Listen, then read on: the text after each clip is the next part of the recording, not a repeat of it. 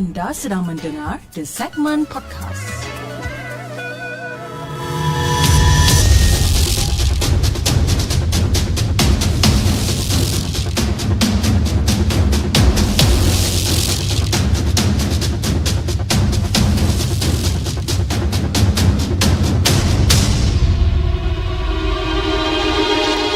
أعوذ بالله من الشيطان الرجيم بسم الله الرحمن الرحيم لو لو أنزلنا هذا القرآن على جبل لرأيته خاشعا متصدعا من خشية الله.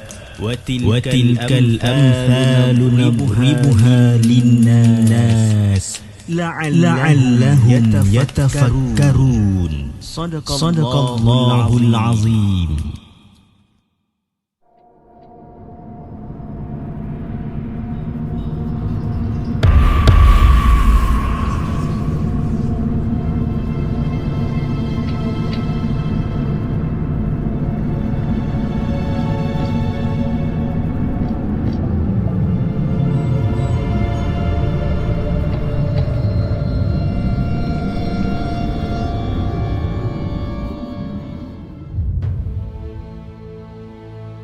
Hello guys, Assalamualaikum. Welcome back to the segment. Apa khabar guys? Saya harap anda semua dalam keadaan sihat dan hari ini 24 hari bulan Ogos bertemankan saya sekali lagi dalam satu lagi rancangan Markas Puaka di mana kita akan berkongsikan tentang kisah-kisah seram yang telah dihantar ke the segment dan juga yang mana yang kita telah ambil daripada blog-blog tempatan.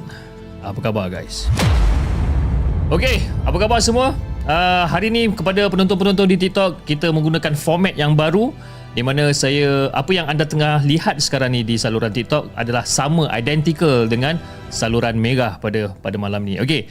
Uh, saya nampak beberapa komen di saluran merah mengatakan yang ada voice echo tadi. Okey. Uh, hopefully sekarang dah tak dah tak teruk eh. Okey. Anyway, uh, saya ingin mengucapkan selamat datang kepada yang terawal pada hari ini. Kita ada Faizal Ghazali selaku moderator. Dah lama saya tak nampak dia. Dah bercuti panjang agaknya. Kita ada Windows Zip, Cik Fast. Kita ada Syamir, DK, uh, DHK Penghasut, Nazmi. Kita ada Kak Aina selaku moderator. Kita ada Wantoy, Arif Haikal, Sheila Lopa. Dan di saluran TikTok kita ada Melissa, kita ada Rene, kita ada Chicolet Trilogy. Uh, siapa lagi ni? Kita ada... Uh, kejap eh. Nurul Syafika dan kita ada Kamen Muiz John Janin Haziq Tisha Shah As Kak, Kak As. Dan kita ada uh, Queen Typo. Queen Typo. Okay Alright malam ni kita ada lebih kurang dalam 6 cerita yang kita nak ketengahkan pada malam ni. Dan jom tanpa masa kita mulakan dengan kisah kita yang pertama. Kisah Wow Yang dihantarkan oleh cinta. Jom kita dengarkan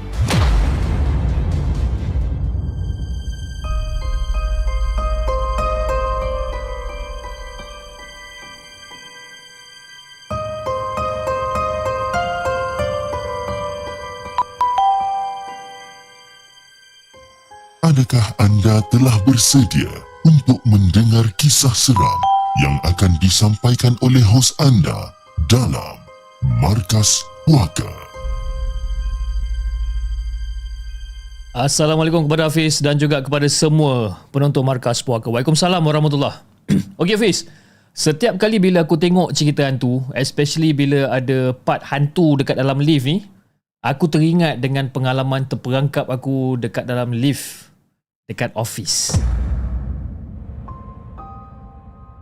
Okay Fiz, office aku ni, office aku ni tingkat 13. Eh, tingkat 13 eh. Yes, aku tahu. Ramai yang bagi pandangan berbagai-bagai tentang nombor 13 ni. Ah, yang berkaitan dengan kisah-kisah seram pun ramai juga. Tapi okey lah, aku relax je lah. Kan? Tak kisahlah dia nak, dia nak cakap apa pun. Sebab apa, setakat ni, belum lagi ada apa-apa yang terjadi yang benar-benar menakutkan aku selain daripada bunyi bayi menangis dekat depan conference room bersebelahan dengan bilik aku tu. Jadi selalunya lepas pada pukul 5.30 petang aku akan tinggal seorang-seorang dekat office dan kebiasaan dia aku akan keluar daripada office sebelum waktu maghrib. Jadi nak jadikan cerita hari tu aku balik lepas pada maghrib lebih kurang dalam pukul 8 malam macam tu. Jadi Fiz bilik aku ni agak jauh ke belakang dan sepanjang perjalanan menuju ke lift tu aku rasa macam cuak sikit. Ialah sebab bila dah gelap aku hanya boleh nampak diri aku sendiri daripada bilik-bilik kaca sepanjang perjalanan aku ni. Jadi Fiz ada masa tu kalau aku rasa takut aku akan lari pecut eh lari pecut sampai ke pintu depan. Jadi pada waktu tu time aku tengah tunggu lift aku memang dah takkan pandang ke belakang. Bukannya apa. Tembok keliling tu semuanya cermin Fiz. Kalau katakan macam aku pandang ke belakang, aku akan terkejut kadang-kadang bila aku nampak diri aku sendiri. Jadi bila pintu lift tu dah terbuka, aku terus masuk dan aku pun tekanlah butang level yang kedua, tempat aku parking kereta aku. Tapi tak tahu macam mana hari tu. Bila sampai je dekat bawah, aku perasan tempat tu nampak macam pelik sikit tau. Dia macam tak biasa kat situ. Macam mana pula boleh lift ni boleh terus turun uh, sampai ke ground floor? Kenapa dia bypass tingkat 2? Kan? Jadi aku masuk balik dalam lift dan aku tekan lagi sekali butang level nombor 2 ni. Jadi bila pintu lift tu tertutup, tiba-tiba aku tak nampak apa-apa. Gelap gelita Fi. Sebab apa? Macam eh blackout ke ni? Dan otak aku tu baru je memikirkan cerita hantu yang aku tengok malam sebelumnya tu. Aku cakap, eh apa hal ni tiba-tiba lampu tak ada pula ni. Aku memang langsung tak nampak apa-apa Pis dekat dalam lift tu. Emergency light pun tak terpasang. Aku meraba-raba ni cari butang lift. Cakap, mana pula butang lift ni kan. Meraba-raba aku dekat dalam gelap ni. Habis semua butang dekat situ semua aku tekan. Aku panik masa tu. Dan pada waktu tu aku teringat yang handphone aku ada dekat dalam handbag dan dalam masa yang sama aku terbayang apa tau? Aku terbayang hantu Ju-on dekat depan muka aku ni. Tengah cuba cari handphone macam alamak mana pula handphone aku ni. Menggeletar aku eh masa tu, meraba-raba dekat dalam handbag masa tu. Jadi bila aku jumpa je handphone aku ni aku pun terus on dia punya dia punya lampu ni. Dan aku cepat-cepat suluh ke depan sementara tangan aku yang lagi sebelah ni cuba untuk mengetuk-ketuk pintu lift ni. Jadi pada waktu tu aku macam eh Kenapa macam tak ada orang dengar ni? Ha? Guard mana? Aku tekan emergency button. Langsung tak berbunyi face emergency button ni. Dan pada waktu tu, aku mula tendang pintu. Bang, bang, bang aku tendang pintu. Mudah-mudahan orang kata takut macam orang boleh dengar lah. Dan sementara tu Aku cuba juga dial nombor office Kod-kod lah ada guard dekat depan Dekat depan tu akan jawab aku ke apa kan. Tapi Fi biasa lah dalam lift kan. Mana ada reception dalam lift? Dan aku cuba lagi. Aku dial, aku dial, aku dial. Dan Kali ketiga, kali keempat aku dial ni Okay dapat. Tu macam Ada orang jawab Rupa-rupanya automated voice machine yang jawab. Dia kata our office is closed. If you know the extension number, please dial it now. Otherwise, please press zero for operator assistance. Ah, cakap alamak ai. Mana aku ingat ah Pak Gad punya apa extension pada waktu tu? Aku tak pernah tahu pun. Dan masa waktu tu aku teringat extension control room. Jadi aku pun dial lah extension control room ni. Tak ada orang angkat Fiz. Mana pula pergi kat masa tu.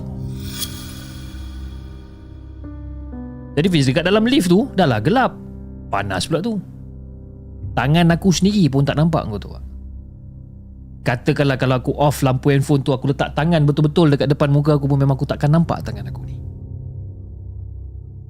Dan masa tu mulalah aku fikir macam-macam ni Tak hantu ju on ni dah ada kat depan aku kot Aku dah mula rasa takut Aku mula panik Baju aku ni semua dah mula basah dengan peluh ni Dan aku ketuk lagi sekali pintu lift Tok tok tok tok tok tok tok Tok tok tok tok tok tok tok Aku tak puas hati Aku cabut kasut aku. Aku ketuk pakai tumit kasut pula. Ha, kuat sikit bunyi dia. Cakap, eh, berapa lama lah aku nak terkurung kat sini? Kalau ada lampu, tak apalah juga. Ha? Aku teringat nak call security manager, tapi yelah, reception pun tak ada. Jadi Fiz, aku tak boleh panik tau masa tu. Aku tarik nafas dalam-dalam, aku cuba untuk bertenang. Dan aku tak tahu kenapa. Setiap kali aku cuba untuk bertenang ni, hantu Ju-on punya muka ni selalu dekat dalam benak kepada otak aku ni. Lepas tu aku mulalah cakap seorang-seorang ni, tolonglah jangan kacau aku, tolonglah. Aku tak buat apa-apa pun kat korang, tolonglah jangan kacau aku.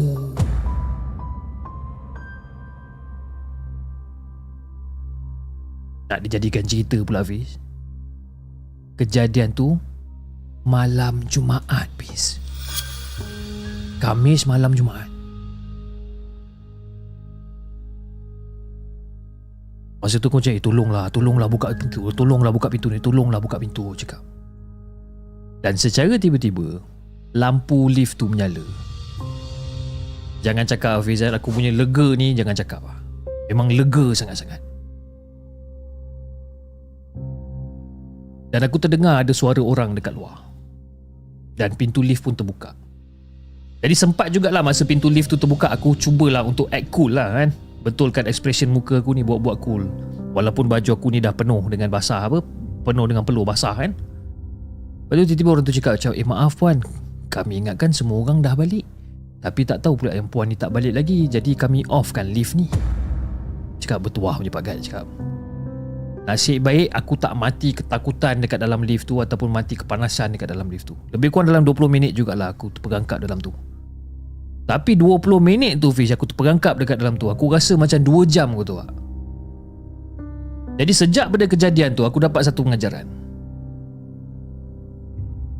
Dalam handbag aku sekarang ni lepas pada kejadian tu dalam handbag aku aku dah letak torchlight dekat dalam handbag. Aku kena sediakan payung sebelum hujan. Jadi itulah Fiz kisah yang aku nak kongsikan dengan Hafiz dan juga kepada semua penonton markas puaka. Assalamualaikum.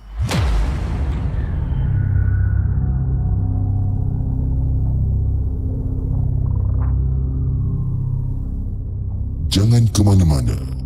Kami akan kembali selepas ini dengan lebih banyak kisah seram.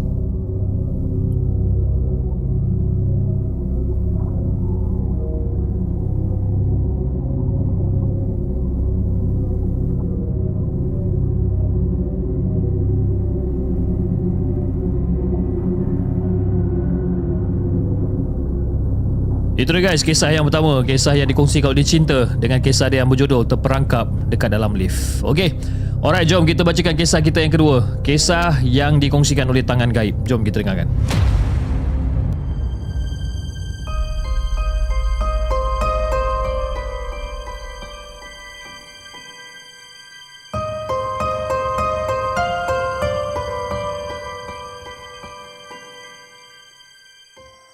Adakah anda telah bersedia untuk mendengar kisah seram yang akan disampaikan oleh hos anda dalam Markas Puaka? Okay kita ada satu komitmen Yang diberikan oleh RMG Ritzman Ganu Dia kata sumpah bye Kalau Chip mention nama aku malam ni Besok malam confirm aku join Jenglot Okay besok malam kita tengok Sama ada dia join Jenglot ke tak Okay Kepada RMG Ritzman Ganu Ah, jangan lupa eh besok join Jenglot. Okey, assalamualaikum dan salam sejahtera kepada semua penonton Markas Puaka. Waalaikumsalam warahmatullahi. Jadi Fiz kali ni aku nak ceritakan satu pengalaman yang berlaku kepada seorang netizen Malaysia yang bernama Anggol yang sentiasa uh, yang tinggal di setia alam. Jadi Fiz Anggol ni dia ni seorang pengamal silat sejak pada kecil sampailah umur dia nak dekat 50-an. Dan sememangnya kalau belajar silat ni dah tentu pada waktu tengah-tengah malam, kan? Dan gelanggang silat pula terletaknya di pinggir Kuala Lumpur. Jadi pada satu hari ni dia dan juga beberapa kawan-kawan dia ni ambil keputusan untuk melepak setelah selesai bersilat. Dan diorang ni semua menuju ke sebuah restoran mamak yang buka 24 jam tak jauh daripada lokasi gelanggang silat tu. Jadi borak punya borak punya borak rupanya dah dah dekat pukul 2.30 pagi dah. Jadi si Anggul ni pun bertolaklah pulang melalui dua jalan raya iaitu Duke Highway dan juga NKVE dan exit dekat Setia Alam. Masa dia masuk NKVE tu dia exit dekat Setia Alam. Jadi bila dia dah sampai dekat tol Bukit Lanjan ni, dia sempat berhenti untuk tunaikan solat isyak. Dan jam pun masa tu hampir pada pukul 3 pagi bis. Memang tak ada kenderaan dekat situ ataupun orang lain yang berhenti kat situ. Eh, kenapa dia solat lewat pula kan? Kenapa dia tak solat dekat gelanggang? Jawapan dia, ini cerita ini cerita dia dan benda dah nak jadi, kan? Jadi setelah dia selesai menunaikan solat dia ni Dia keluar daripada surau dan mendapati ada seorang pakcik yang sekitar umur dalam 60-an macam tu Berdiri berhampiran dengan kereta di ruangan parking.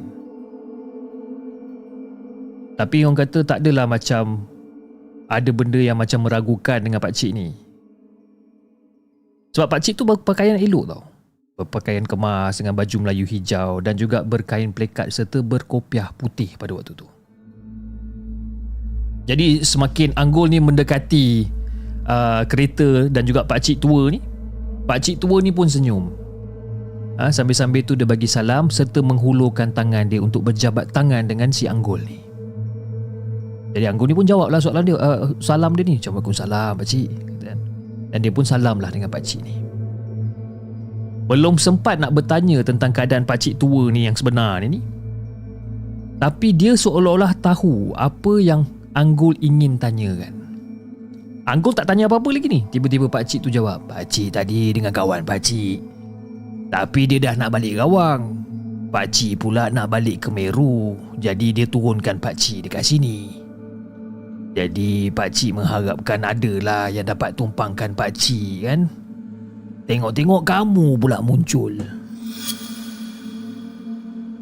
Jadi Fiz, memandangkan setiap alam dengan Meru tu hanya bersebelahan.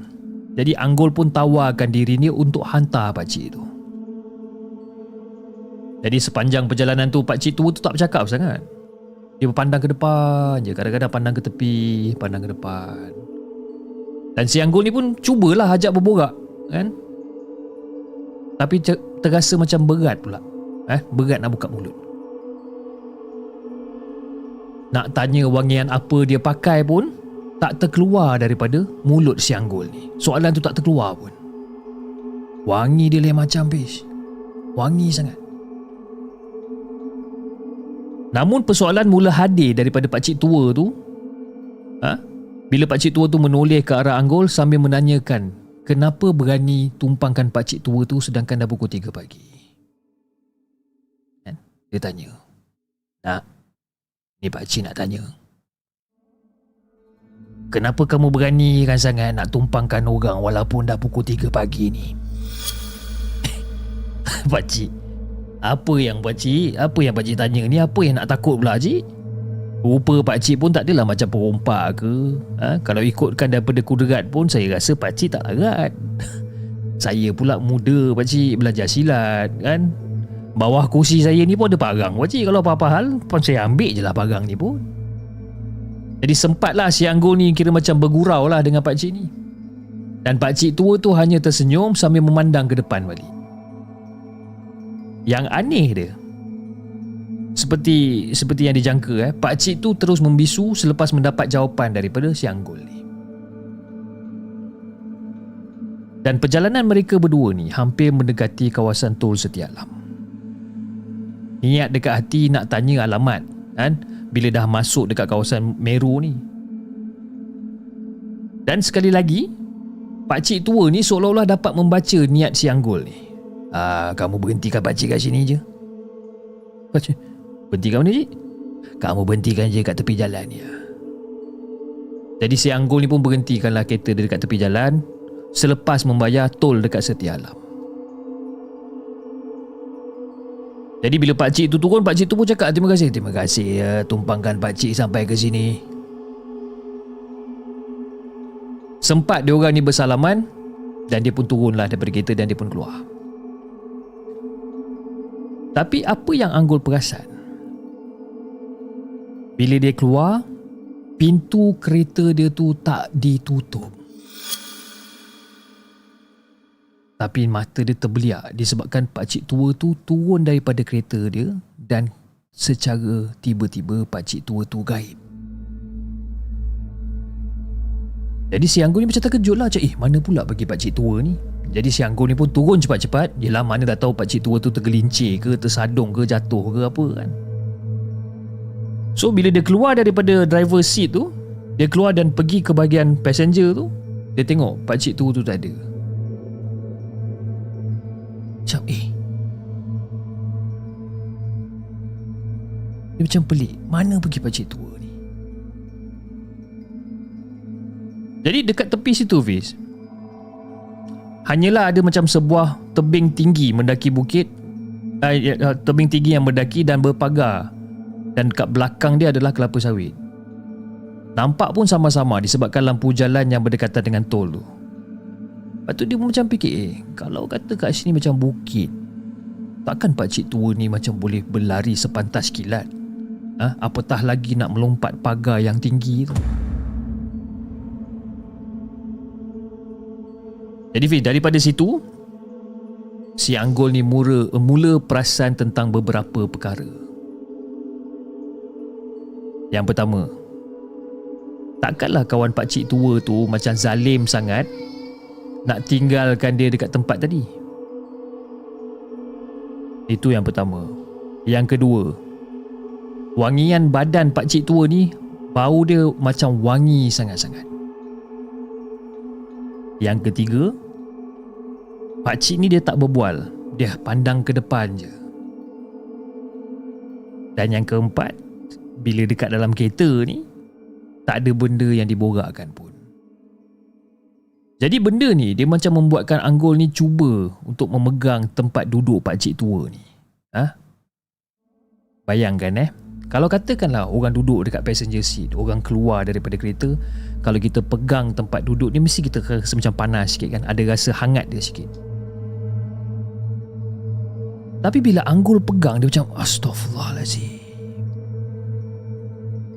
Tempat duduk tu Memang betul-betul sejuk Fiz Lebih sejuk daripada aircon kereta dia sendiri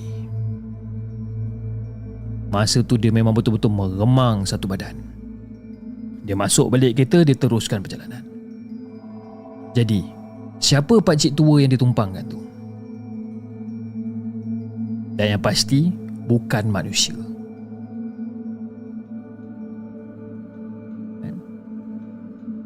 Jadi begitulah cerita Anggul uh, untuk malam ni. Dan nak diingatkan juga ya. Kalau korang semua nak jadi guest untuk podcast Mana Suka untuk season yang kedua. Lokasi dekat area Klang Valley. Ha, korang boleh DM nombor di WhatsApp dan untuk orang kata bagi details yang penuh nanti ha, moderator-moderator kita boleh sharekan details Assalamualaikum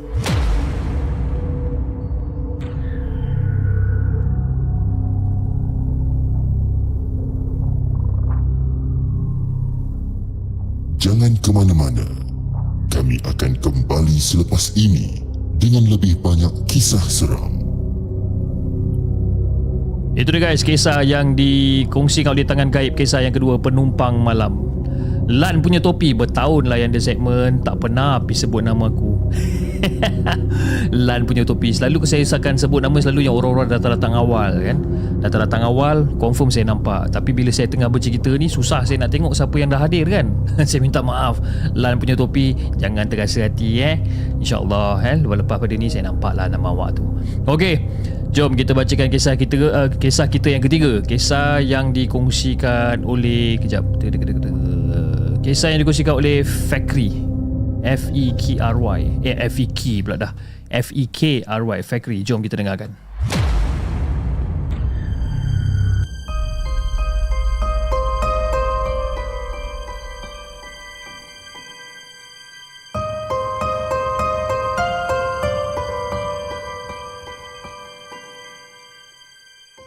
Adakah anda telah bersedia untuk mendengar kisah seram yang akan disampaikan oleh hos anda dalam Markas Puaka? Assalamualaikum kepada Hafiz dan juga kepada semua penonton Markas Puaka dan sahabat-sahabat sekalian. Waalaikumsalam warahmatullahi Nama aku Fakri, berumur 44 tahun dan berasal daripada Johor. Jadi Fiz, kali ni aku nak ceritakan kisah seram semasa kerja dekat kilang sawit milik Saim Dabi yang terletak dekat Jasin, Melaka. Jadi Fiz, aku ni sebenarnya aku bekerja sebagai seorang maintenance ataupun senang kata technician lah di sebelah malam pada hari kejadian. Jadi pada kebiasaannya, kalau ada breakdown mesin, adalah kerja. Kalau tak, umpama makan gaji buta lah jawabnya. Tapi, standby lah. Kena sentiasa standby dekat kilang. Jadi Fiz, kebetulan pada hari kejadian tu, ada mesin rosak lebih kurang dalam pukul 12 malam. Jadi aku dengan seorang lagi helper aku yang aku bagi nama dia sebagai Halim, kita orang pun pergilah buat kerja. Lebih kurang dalam pukul 3-4 pagi juga ah baru siap kerja ni. Jadi Fiz, kerja kilang dengan maintenance ni memang biasa lah kan mesti akan lencun dengan minyak sawit. Jadi bila kita orang dah settle repair mesin, kita orang pun menujulah ke tandas dekat belakang kantin surau. Halim ni pula, dia pergi ke loker dia untuk ambil makanan yang dia tapau. Perut dia lapar katanya. Dan nak bagikan gambaran yang lebih jelas Fiz eh, pakaian helper aku tu ataupun pakaian si Halim ni, dia tak sekotor aku. Sebab itu dia boleh terus pergi ke loker untuk mengunyah kan? Yang aku pula kena bersihkan diri aku dulu. Maka tinggallah aku seorang-seorang kat tandas.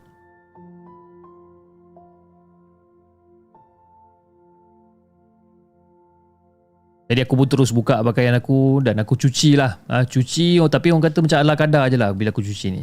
Jadi lepas dah cuci, aku gantung dekat penyidai sambil aku hisap rokok dekat kerusi batu dekat sebelah bilik air. Tak tahu kenapa malam tu aku rasa macam badan aku ni agak penat selepas repair mesin. Selalunya tak habis. Selalunya tak. Berkemungkinan disebabkan makan malam yang agak berat tadi kot. Kan? Dan sedar tak sedar, aku pun terlelap dekat kerusi batu tu sambil rokok masih menyala kat jari. Nanti dua je. Aduh. Aduh, tiba-tiba aku terjaga. Ah, ha, disebabkan rokok tu hampir membuatkan jari aku ni melecur.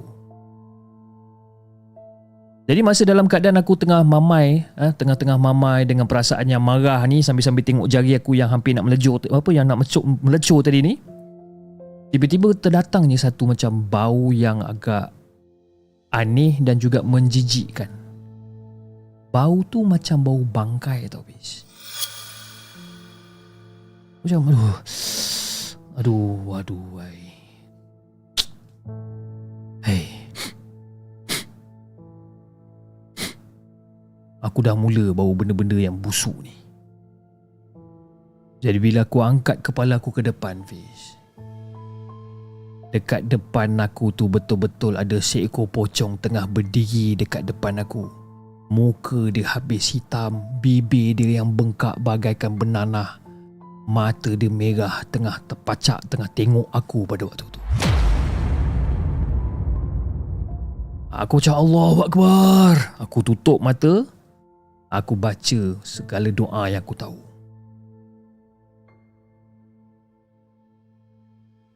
Aku keep on baca dan baca dan baca dan perlahan-lahan bau bangkai tu makin lama makin hilang. Jadi bila aku buka mata Fiz, pocong tu dah tak ada dekat depan aku. Jadi aku sempat lah toleh kiri kanan kan. Manalah tahu kan benda ni duduk menjegah kat tempat lain pula. Jadi bila aku dah rasa selamat, aku pun cepat-cepatlah pergi bangun dan mandi kat tandas. Kan?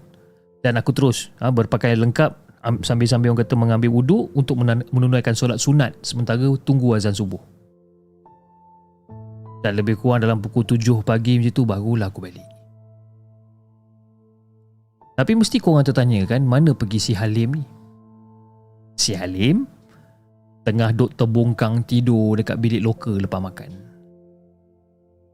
Jadi itulah cerita yang aku nak kongsikan dengan Hafiz dan juga kepada semua penonton markas puaka. Assalamualaikum.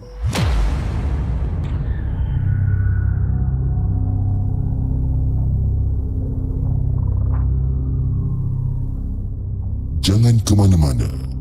Kami akan kembali selepas ini dengan lebih banyak kisah seram.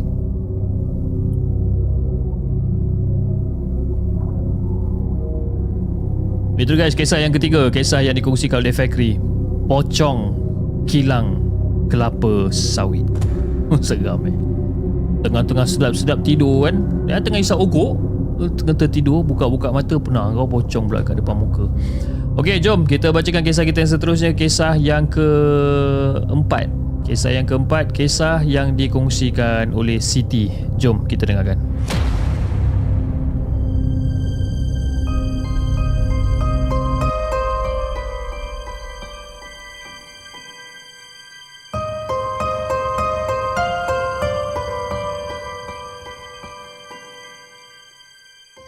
Adakah anda telah bersedia untuk mendengar kisah seram yang akan disampaikan oleh hos anda dalam Markas Puaka?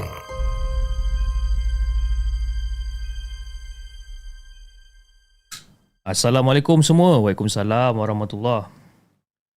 Okey, Peace. Sebenarnya nak jadikan cerita saya dan kawan serumah Kak Icha akan berpindah ke sebuah rumah baru di daerah Wakayama, Jepun. Jadi jarak rumah baru dengan rumah lama ni tak jauh Fiz. Lebih kurang dalam 10 minit je. Jadi kita orang pun ambil keputusan untuk angkat barang kita orang ni sedikit demi sedikit dan benda ni perlu dilakukan pada malam hari disebabkan kerja pada waktu siang. Jadi Wakayama ni adalah sebuah perkampungan kecil yang agak ceruk. Dan pekan terdekat perlu mengambil masa lebih kurang dalam 20 minit. Kalau kereta api pula 30 minit juga baru sampai. Jadi kawasan ni kebanyakannya dihuni oleh orang-orang tua. Dan kebiasaannya selepas pada pukul 7 malam ke atas, kebanyakannya rumah kat sini semua akan tutup lampu. Orang yang mengayau ataupun orang yang melepak tepi jalan ni pun memang kata memang tak ada. Lampu je yang akan terangkan jalan tu. Jadi Fiz pada cadangan asal dia adalah mengambil masa 3 malam untuk memindahkan barang kita orang. Satu trip satu hari. Kan? Dan laluan yang kita orang gunakan ni berjajar dengan kereta api dan juga dihadang oleh rumah-rumah kampung yang berjarak. Dekat seberang laluan ataupun uh, trail tu ada pula macam hutan kecil yang berbukit. Tapi masih juga ada rumah dekat kawasan tu dan ada yang tinggal dekat kawasan tu. Jadi Fiz berbekalkan troli pinjam daripada stor lama jadi bermulalah kerja-kerja memindahkan barang pada pukul 7.30 malam. Dan pada pukul 9 malam kita orang dah gerak semula ke rumah lama. Dah gerak semula balik ke rumah lama. Jadi itulah cerita hari yang pertama. Tapi berlainan masa pula pada hari kedua disebabkan kita orang bermula agak lambat. Lebih kurang dalam pukul 8 malam lah baru bergerak daripada rumah lama nak pindahkan barang ke rumah uh, ke rumah baru. Jadi agak terleka, agak terleka menyusun dan juga mengemas barang-barang dekat rumah baru, barulah yang kita orang tersedar yang jam dah menunjukkan pada pukul 11 malam. Dan masa tu tiba-tiba macam, alamak kak, Futon kita tertinggal kat rumah lama lah kak. Apa tu futon? Futon tu adalah tempat tidur atas lantai untuk masyarakat Jepun. Jadi memandangkan rumah baru belum ada tilam, jadi kita orang terpaksa patah balik ke rumah lama untuk ambil futon kita orang ni. Jadi kita orang pun keluarlah balik. Keluar balik menuju ke rumah lama sambil tolak troli kosong pada waktu tu. Jadi kita orang pun sempatlah berborak berdua dengan dia ni. Kan? Borak dengan jalan-jalan tolak troli kak. Sejuk betul malam ni kak kan? Itulah. Nak musim luruh kot. Eh ya ke nak musim luruh sekarang ni? Ni kan sekarang tengah musim panas. Jadi kita orang pun sembang-sembang kosong lah. Sembang-sembang kosong. Tengah kita orang duk macam syok bersembang ni, tiba-tiba ada bunyi datang daripada arah sebelah laluan kereta api. Ha? Dengar bunyi tu. Eh kak, bunyi apa tu kak? Tah. Dengar macam bunyi monyet je ni. Eh, ya ke bunyi monyet kak? Dengar macam bunyi burung pun ada juga kak. Bunyi tu Fi memang aneh tau. Memang pelik sangat bunyi tu. Tak dapat saya nak gambarkan kepada semua penonton Markas Puaka pada malam ni. Tapi memang bunyi tu sangat-sangat pelik.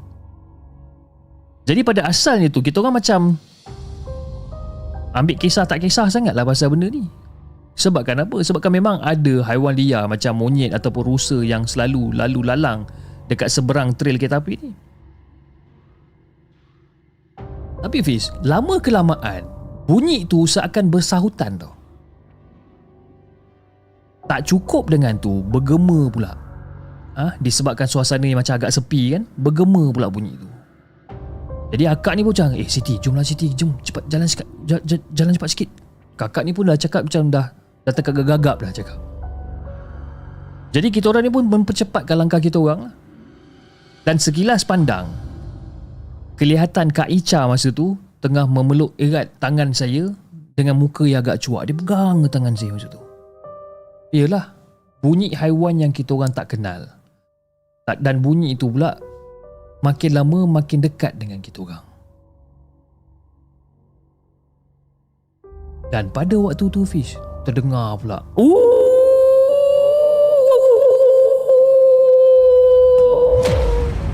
Terdengar macam bunyi serigala, macam bunyi anjing punya juga. Dan makin lama makin kuat kenegangan benda ni dan menambahkan rasa gelisah dengan kita orang ni. Dan sampai satu ketika Fiz Bunyi haiwan aneh tu Seakan-akan berada dekat belakang kita orang Tiba-tiba saya rasa macam timbul rasa marah tau. Rasa marah Dan ada niat nak melibas benda tu dengan menggunakan tuala kecil dekat tangan ni. Tapi belum sempat nak menoleh. Kak Ica menahan saya dan paksa saya untuk pandang semula ke depan. Cak, eh dah, dah, dah, dah, dah, pandang depan, pandang depan. Cak, kak, kenapa ni kak? Ha? Bising sangatlah benda ni kak. Nanti jiran marah pula kak kan?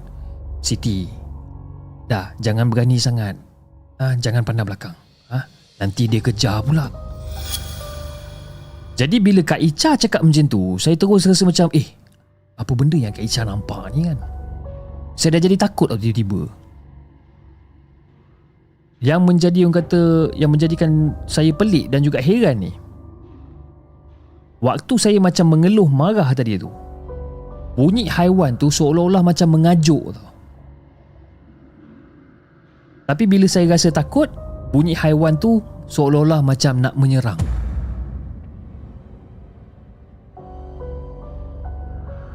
Dan selepas Kak Icha semakin menunduk berjalan sambil menyuruh saya jalan dengan lebih cepat, saya terus jerit dekat Kak Icha, Kak Icha lari, lari, lari, lari! Memang terkangkang-kangkang kita orang ni berlari sambil menyorong troli kosong pada waktu tu. Punyalah takut Fish. Ha? Sampai troli tua tu kami sanggup pikul lah troli ni. Oh, walaupun berat kita orang pikul juga benda ni. Ha? Yang tak tahannya tu troli tu tak nak pula ditinggalkan. Dan perjalanan 10 minit tu bertukar menjadi 30 minit Fiz. Terasa macam lama sangat nak sampai. Jadi sewaktu tiba dekat pagar rumah lama, bunyi tadi tu seakan-akan macam semakin jauh daripada kita orang. Dan memang kita orang tak dan lah nak toleh ke belakang kan. Dan bila dah masuk rumah, ha, barulah kata boleh rasa lega, ha, nafas elok-elok. Sempat juga saya dengan Kak Icha macam tergelak. Ah, tergelak dekat bila tengok muka masing-masing macam pucat.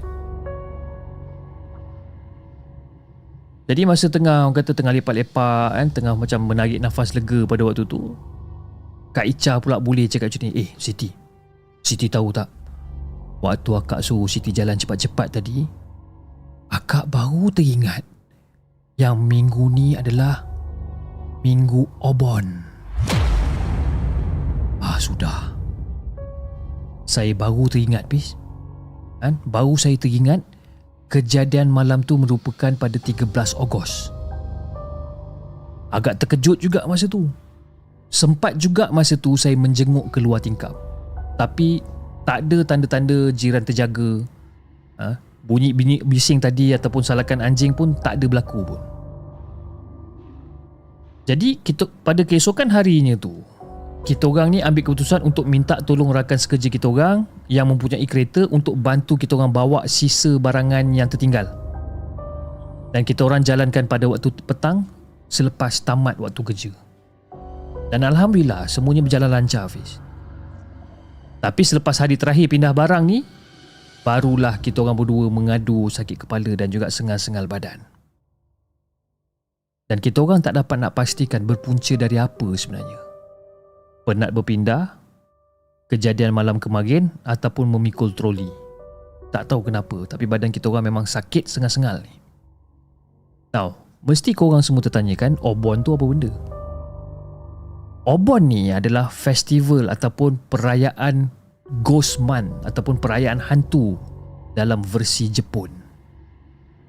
Konsep dia sama iaitu nenek moyang ataupun saudara mara yang telah meninggal akan balik semula ke dunia untuk menjenguk anak cucu mereka ni. Dan terdapat pantang larang yang tak boleh dilakukan.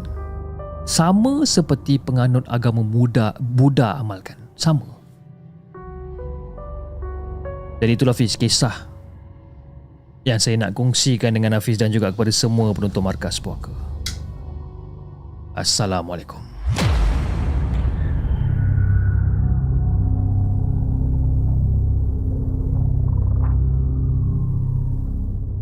Jangan ke mana-mana. Kami akan kembali selepas ini dengan lebih banyak kisah seram.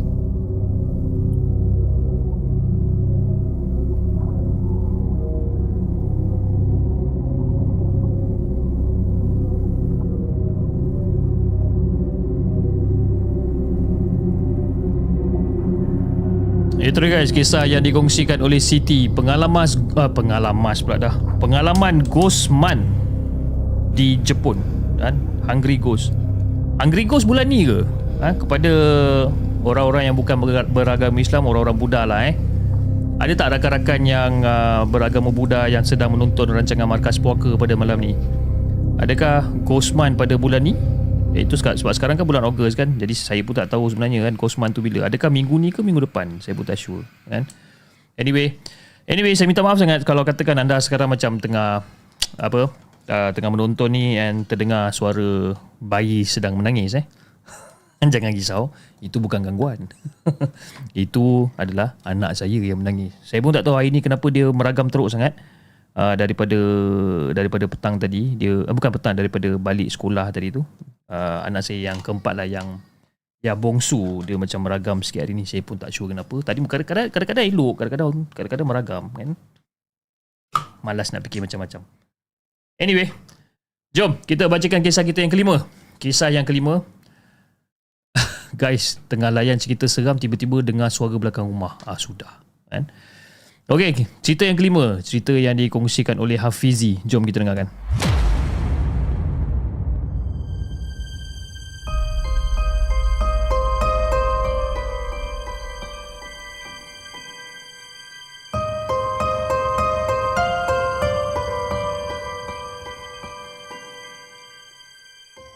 Adakah anda telah bersedia untuk mendengar kisah seram yang akan disampaikan oleh hos anda dalam Markas Puaka?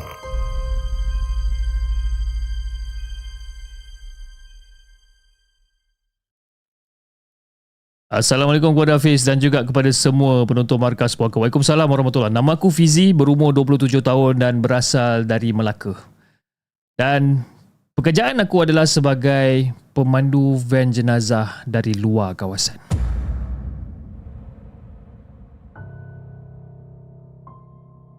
Contohnya, dari Melaka nak hantar ke Johor. Dan pengalaman uh, memandu bawa van jenazah ni macam-macam pis. Kan? Kalau setakat orang kata dengar suara ketuk peti mayat tu, benda-benda tu dah dah biasa. Dah biasa sangat dah benda-benda ni. Jadi Fit dipendekkan cerita, pada satu hari tu, aku dengan kawan aku yang aku namakan dia sebagai Syafiq, dapat satu tugas untuk menghantar satu jenazah dekat Pahang. Dan kita orang pun bertolak lah daripada Melaka lebih kurang dalam pukul 9.30 malam selepas dapat green light untuk hantar jenazah ni. Dan sebab tu kita orang tengah macam santai kan, borak-borak santai, tengah-tengah santai memandu ni lebih kurang dalam pukul 11 malam macam tu lah. Dan aku terdengar macam ada suara orang minta tolong tau. Tolong. Tolong. Tolong.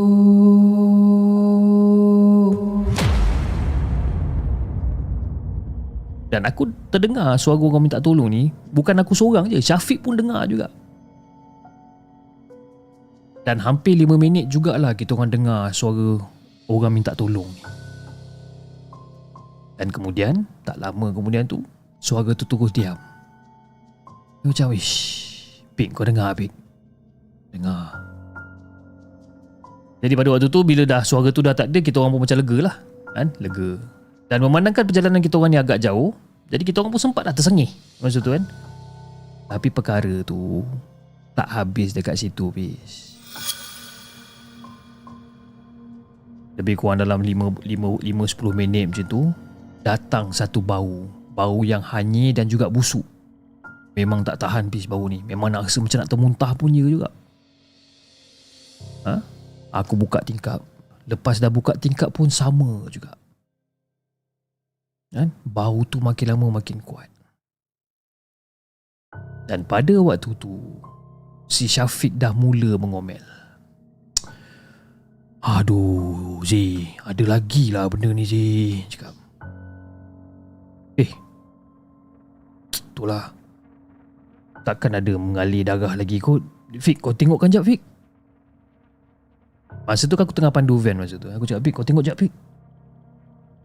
Jadi si Syafiq ni pun terus toleh ke belakang. Masa dia toleh ke belakang Fiz. Ada pocong dekat sebelah keranda tu Fiz. Syafiq menjerit masa tu. Menjerit ah ha, sambil suruh aku berhenti dekat tepi jalan. Jadi aku pun suruh si Syafiq ni azan. Kan? Yalah, suara dia yang antara yang paling sedap kan. Aku suruh dia azan. Yang aku ni pula melontarkan kata-kata manis kan. Masa Syafiq tengah azan, aku pun cakap, ah, tolonglah jangan kacau kita orang kan. Ha? Kita orang nak hantar kau balik ni. Ha? Tolonglah jangan kacau kita orang. Ha? Perjalanan kita orang ni masih jauh ni. Tolonglah jangan kacau, kacau kita orang. Dan keadaan kita orang pada waktu tu Fiz Memang kata terketar-ketar tau Terketar-ketar sambil menutup mata disebabkan takut ni dan itu adalah pengalaman pertama nampak benda-benda macam ni walaupun selama ni hanya orang kata dengar bunyi-bunyi je. Berkali-kali si Syafiq ni azan dan berkali-kali juga aku lontarkan kata-kata yang sama. Dan secara tiba-tiba datang satu perasaan yang seakan lega tau. Jantung orang kata dah tak ada macam berdegup kencang macam tadi. Jadi bila aku buka mata, si pocong tu dah tak ada dekat situ. Tapi bau bangkai tu masih lagi berlega-lega dekat dalam van kita orang. Jadi bila dah settle tu, kita orang pun ambil air botol kita orang, kita orang pun teguklah air botol ni. Kan? Kita orang sambungkan perjalanan balik. Dan tak ada lagi gangguan selepas pada insiden tadi tu sehinggakan kita orang selamat tiba dekat destinasi. Mungkin sebab niat kami hanya untuk menyampaikan jenazah kepada ahli keluarga kot ha? Allah bantu meringankan pe, apa perjalanan kita orang. Apa yang berlaku antara jenazah tu sewaktu hidup? Wallahu alam, aku pun tak tahu. Oh. Ada orang lain kata pocong ni kebiasaannya kain kotor kain kafan dia. Kan? Terbuka sana, terbuka sini. Nampak muka yang hitam lah. Macam-macam rupa bentuk lah. Tapi yang aku pernah tengok bungkus dia tu elok, tertutup rapi. Tapi beza yang ketara ialah di sebelah ikatan kaki. Dekat kawasan situ, kurus halus seolah-olah macam sebatang kayu. Ha, itu je lah yang aku pernah nampak, itu je lah yang aku tahu. Jadi inilah antara orang kata kisah paling seram selama aku 2 tahun menjadi pemandu van jenazah Hafiz. Dan sekiranya kalau katakan ada lagi kisah seram, aku akan ceritakan lagi. Terima kasih kepada Hafiz dan juga kepada semua penonton Markas Puaka. Assalamualaikum.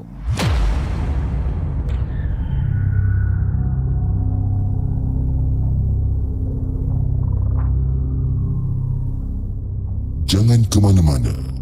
Kami akan kembali selepas ini dengan lebih banyak kisah seram.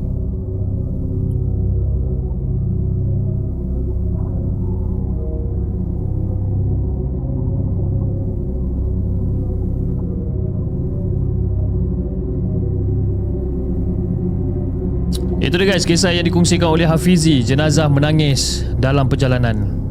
Itu dia seram eh cerita dia kan Inilah tengah-tengah bawa van tiba-tiba dengar Tolong Tolong. Seram eh? Okay Um, anyway, terima kasih kepada semua yang masih lagi uh, setia menonton rancangan Markas Puaka pada malam ni dan juga antara yang telah menyumbang melalui uh, super sticker, super chat dan juga TikTok gift pada malam ni. Dan kepada Muhammad Hafiz Uh, dia kata Assalamualaikum Abang Hafiz dan juga sahabat semua Waalaikumsalam warahmatullahi Terima kasih Muhammad Hafiz kerana telah menjadi uh, members Jenglot selama 16 bulan berturut-turut. Terima kasih saya ucapkan di atas sokongan padu daripada anda. Dan juga di uh, di saluran TikTok kita ada sumbangan uh, sebentar eh, kita tengok kita ada sumbangan pada malam ni daripada Nurul Syafika daripada Mel daripada Nur 811 daripada Angah King John Jenin Cikuluk Trilogy daripada Muiz daripada Haslin dan daripada Haziq Tisha daripada Ashraf Muhammad Hafiz Abdullah Terima kasih sangat-sangat di atas segala sumbangan TikTok gift yang telah anda berikan ke dalam channel Markas Puaka pada malam ini. Okey, jom kita bacakan kisah kita yang terakhir pada malam ini. Kisah yang keenam. Panjang sedikit kisah dia. Kisah yang dikongsikan oleh uh, Tok Tok Kiki. Jom kita dengarkan.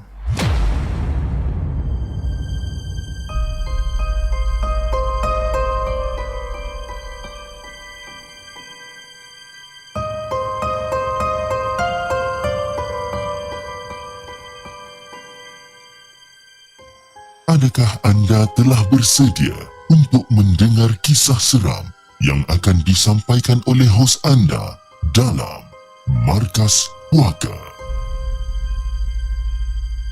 Assalamualaikum kepada Hafiz dan juga kepada semua pendengar di segmen. Waalaikumsalam warahmatullahi Okey Hafiz, sebenarnya kan pernah tahu Tok rawat seorang pesakit yang doktor sahkan dah meninggal dunia. Tapi bila jenazah dibawa balik ke rumah, jenazah tu berdengkur seolah-olah macam orang tidur lena bis. Nadi jantung semua terhenti. Jadi waris terkejut kenapa berdengkur?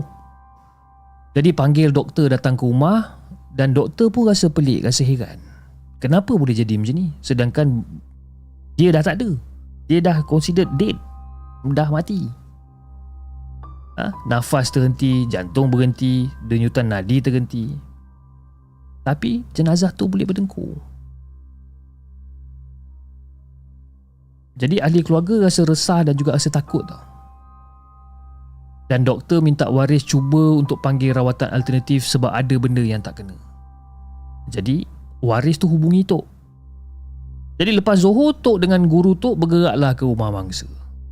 Dan sampai dia dekat sana memang ramai ahli keluarga tengah berkumpul kat situ, Pish. Dan bila Tok dia tengok, dekat tengah-tengah rumah tu ada jenazah tengah terbaring. Dan kami dengar dengkuran yang keras pada jenazah tu. Pada waktu tu Masa kita orang terdengar tu Guru tu senyum pandang pada tu Jadi guru pun kata Eh, Ki.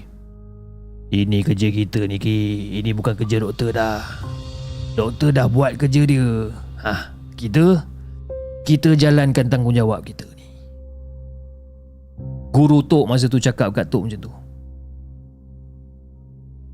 Jadi pada waktu tu Fish kita orang minta semua untuk beredar sikit. Nak bagikan gambaran Fish eh. Mata pesakit tu memang tertutup rapat. Jadi bila Tok pegang dekat pelipat tangan, ah bacakan juga beberapa potong ayat, tangan dia tu macam bertindak balas tau. Dan semua orang pada waktu tu semua macam terkejut. Jadi benarlah apa kata guru Tok pada malam tu, ah, pada pada waktu tu. Si mati ni dia dah terkena sihir kunci roh. Bila roh terkunci, jasad seperti mati. Kalau dia tak boleh berdengkur, orang dah tanam dia dia hidup. Dia akan mati dalam tanah. Ha, jadi inilah bahayanya sihir kunci roh. Jadi pada waktu tu Fish, kita orang pun mulakan rawatan. Rukyah macam biasa. Dan masa tu guru tok perhatikan je. Ha, bila baca, bahagian kaki mula bergerak. Kemudian tok letak tapak tangan dekat bahagian pusat pesakit pula. Bila letak dekat situ, badan dia pun mula bergerak. Letakkan pula dekat ubun-ubun. Masa letakkan dekat ubun-ubun sambil-sambil tok baca masa tu, mata dia terbuka Fiz dan dia menjeling dekat arah kita orang. Dan masa tu, guru tok tersenyum je. Hmm. Siapa kau? Apa yang kau nak dengan tubuh ni? Eh, kenapa kau kacau kerja aku? Aku nak dia mati. Oh, kau nak dia mati. Hmm. Tapi aku nak kau tinggalkan tubuh ni. Kalau tak, Allah yang akan binasakan kau. Aku tak nak. Aku tak nak. Mina, Mina tolong aku Mina, aku tolong aku. Tolong aku halau orang ni Mina. Tolonglah aku Mina. Tolonglah aku. Aku dah tolong kau. Orang ni nak bunuh aku Mina. Tolonglah aku Mina. Jadi yang si mati ni cakap pasal nama Mina tau. Siapa Mina ni? Dan masa tu, orang-orang dekat dalam rumah ni semua saling berpandangan. Mencari siapa si Minah. Guru Tok pandang Tok dan dia minta Tok cabut mana-mana paku dekat dalam rumah ni. Ah, Kiki. Nanti kalau kau tengok-tengok dekat dalam rumah ni, kalau ada mana-mana paku yang dekat dinding ke apa ke, tolong cabut bawa bagi kat aku boleh? Dan pada waktu tu, Tok lihat ada uh, dekat dinding ada tergantungnya frame gambar. Tok pergi dekat tu, keluarkan frame gambar tu dan Tok cabut paku tu. Jadi bila lepas dapat paku tu, guru Tok ambil dan letakkan pada ibu jari kaki mangsa. Dan jin dekat dalam tubuh tu meraung-raung, menjerit-jerit panggil nama si Minah ni. Dan pada waktu tu guru Tok pun cakap dengan dia Macam Aku tahu Minah ada dekat dalam rumah ni Tapi kalau kau tak nak sakit Kau pergi dekat tuan kau sekarang. Kalau tak kau akan mati. Dan dengan secara tiba-tiba Fiz Ada satu suara perempuan dekat dalam rumah tu Menjerit-jerit di bahagian dapur rumah. Dan dia kerasukan masa tu dan secara tiba-tiba dia pun macam mengaku macam Ya aku Mina, aku Mina, aku Mina Aku Mina, aku Mina Puas hati aku tapi kau tak mati pula Jadi pada waktu tu Tok minta waris bawa Minah ke, ke depan dan berdepan dengan kita orang. Jadi Tok tanya dekat dia. Kan? Apa masalah dia ni dengan mangsa kan? Eh, aku nak tanya kau ni. Apa masalah kau dengan mangsa? masalah aku dengan mangsa? Aku nak semua tanah yang dia ada.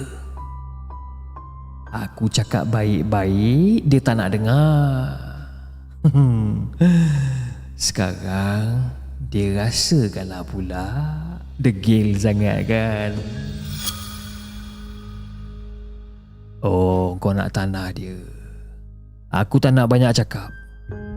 Aku tak nak terbuka aib kau dekat depan orang ramai. Sama ada kau nak pergi tinggalkan tubuh ni ataupun kau nak mati.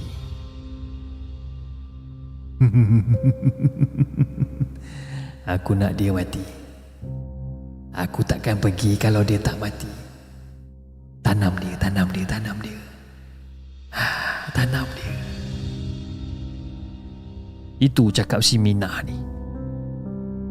Jadi pada waktu tu guru Tok minta Tok Rukyah dan letak sebiji ladi hitam di ibu jari Minah. Dan pada waktu tu Fiz, Minah ni melolong-lolong minta maaf, minta ampun. Dan lebih kurang 30 minit jugalah dia tahan sakit. Dan jin dekat dalam tubuh Minah pun berlalu pergi dengan izin Allah. Dan selesai je dengan Minah ni, kita orang terdengar mangsa sihir seolah-olah macam tersedak. Dia bangun dan dia menangis. Sampai hati kau Minah. Engkau adik aku Minah. Kenapa kau buat aku macam ni? Aku bukan nak bolot semua harta. Cuma aku diamanahkan je untuk bagi sama rata. Ha? Kenapa kau nak semua harta arwah abah? Sanggup kau nak bunuh aku abang kandung kau sebabkan harta? Ini kebalasan kau sepanjang mak abah tak ada. Ha? Sepanjang mak abah tak ada, aku yang jaga kau Mina. Aku yang didik kau. Aku yang bela kau. Ha? Aku bela kau juga. Aku tolong kau sampai kau berjaya Mina. Dan pada waktu tu Fiz, si Mina ni menangis teresak-esak. Dan suami Mina tergesa-gesa keluar daripada rumah. Sebenarnya Fiz, apa yang berlaku ni adalah atas hasutan suami si Minah ni. Sebab tamak haloba. Minah tak nak buat benda-benda macam ni. Tapi suami Minah yang tak ada kena-mengena dengan harta pusaka yang beria-ia hasut si Minah untuk bunuh abang dia dengan cara sihir. Aha. Macam itulah kisah harta pusaka, Fiz. Sanggup menyihir darah daging sendiri. Kadang-kadang bukan darah daging sendiri yang sanggup lakukan tapi hasutan daripada pasangan sendiri. Wallahualam. Jadi itulah Hafiz kisah yang Tok nak kongsikan dengan Hafiz dan juga kepada semua penonton markas puaka. Assalamualaikum.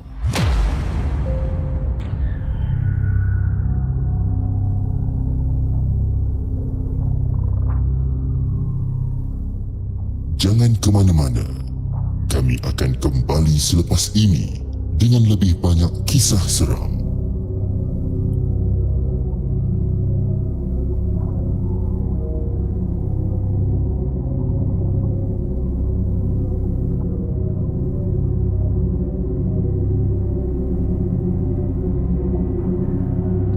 Itu dia guys, kisah yang terakhir pada malam ini Kisah yang dikongsikan oleh Tok Kiki Mangsa Harta Pusaka eh? Pasakan harta eh Pasakan harta kita ni boleh jadi buta eh? Boleh jadi lupa diri kan? Dah tak ingat adik-beradik dan sebagainya kan? Moga-moga kita semua ni dijauhkan lah eh Dijauhkan daripada benda-benda yang macam ni eh Yelah Sebab selama ni pun kita hidup tak ada dengan harta pusaka tu. Jelah sebab harta pusaka kan benda tu milik daripada turun temurun dan sebagainya kan. All this while we have been living in the world macam kita tak ada benda-benda tu. Dan kenapa dengan secara tiba-tiba bila orang tua kita tak ada dan benda tu menjadi yang kata menjadi orang kata boleh membutakan hati membutakan mata kita kan, untuk untuk merebut benda-benda macam ni kan kita kita sama-sama lah kita doakan kepada diri kita sendiri dan juga kepada semua rakan-rakan di sekeliling kita ni ha, sanak saudara adik-beradik supaya dijauhkan daripada sifat-sifat yang macam ni lah eh tak elok eh Okey guys, saya rasa itu saja untuk malam ini. Jam telah menunjukkan pada pukul 10.45 malam. Kita dah persiaran lebih kurang dalam 1 jam 10 minit lebih kurang. Dan insyaAllah kita akan berjumpa pada malam esok jam 9.30 malam. Dengan lebih banyak kisah-kisah seram yang kita nak ketengahkan. Okey? Jadi kepada anda di saluran TikTok, jangan lupa tap-tap love dan follow akaun Markas Puaka dan anda di saluran YouTube, jangan lupa like, share dan subscribe channel The Segment. Dan insyaAllah kita akan jumpa lagi on the next coming episode. Assalamualaikum.